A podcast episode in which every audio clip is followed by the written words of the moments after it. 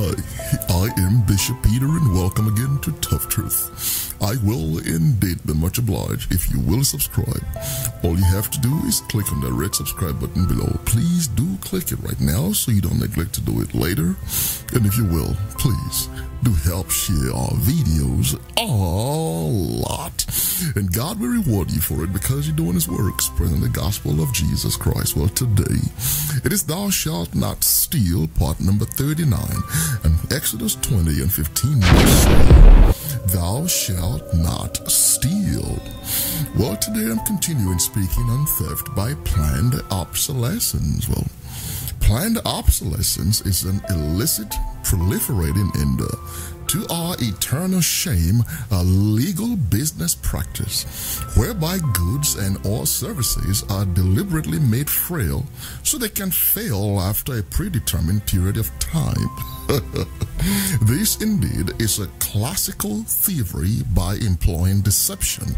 Caveat emptor. Well, Nahum chapter 3, verse 1 says, Woe to the bloody city! It is full of lies and robbery.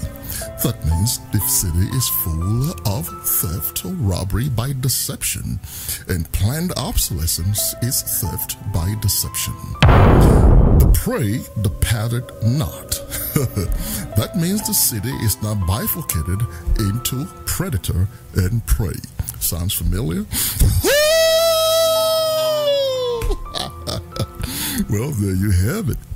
You see, while a moral man possesses the unselfish and humane disposition that uh, compels him, as it were, to be honest, compassionate, and empathetic towards others, the fundamental psychological configuration of the perpetrators of uh, planned obsolescence is such that precludes the likelihood of any sensitivity towards human pain and suffering. Well, Proverbs chapter 21, verse 13 says, Whosoever stoppeth his ears at the cry of the poor, well, that means to be insensitive to human pain and suffering. Well, there's eminent retribution for this. It says, He also shall cry himself, but shall not be heard.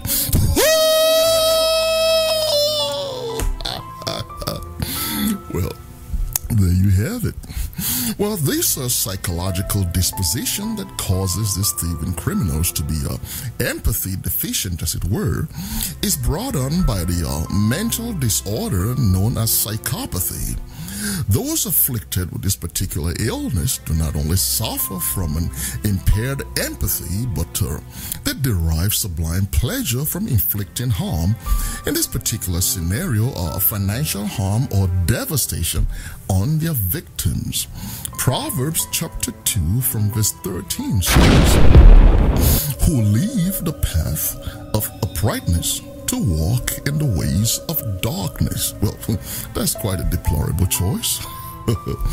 Who rejoice, rejoice, rejoice to do evil. that means they are thieving sadists. and perhaps even sadomasochistic for all I care. They have a perverted sense of pleasure.